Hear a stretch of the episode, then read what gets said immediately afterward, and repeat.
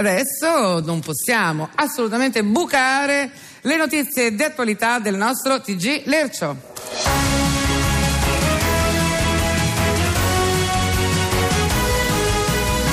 Salve Salis.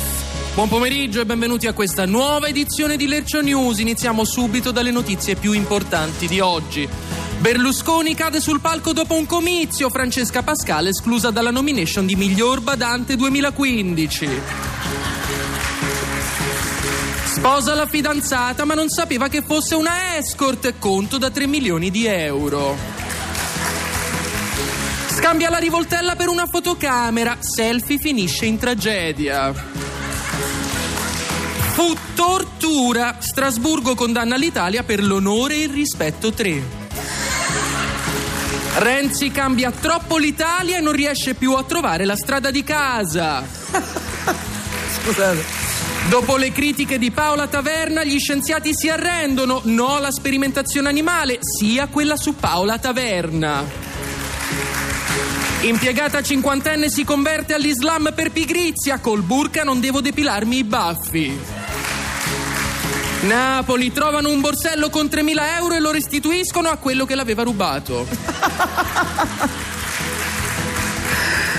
Ma tornando all'Expo, ancora un'altra notizia. Ieri ha fatto scalpore. Padiglione Italia, ragazzi sottopagati emigrano nello stand tedesco.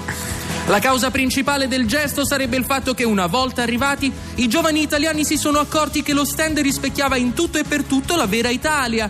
Conoscenze e agganci necessari per un posto migliore in mensa, laureati parcheggiati a pulire i pavimenti, alloggi garantiti solo a chi aveva una o più condanne di primo grado.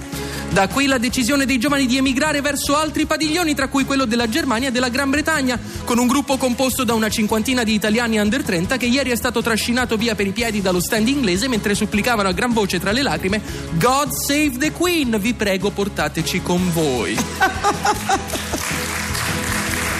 e proseguiamo con altre ultim'ora. La mamma dei cretini rivela: Volevo abortire, ma i medici obiettori me l'hanno impedito. Kim Jong-un si guarda allo specchio e fa giustiziare il suo barbiere.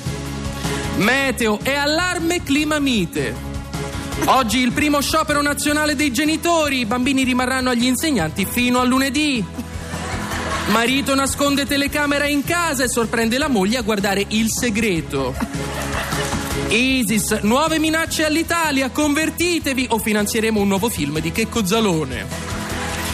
Salute, Angelina Jolie si fa asportare i mignoli dei piedi per paura degli spigoli.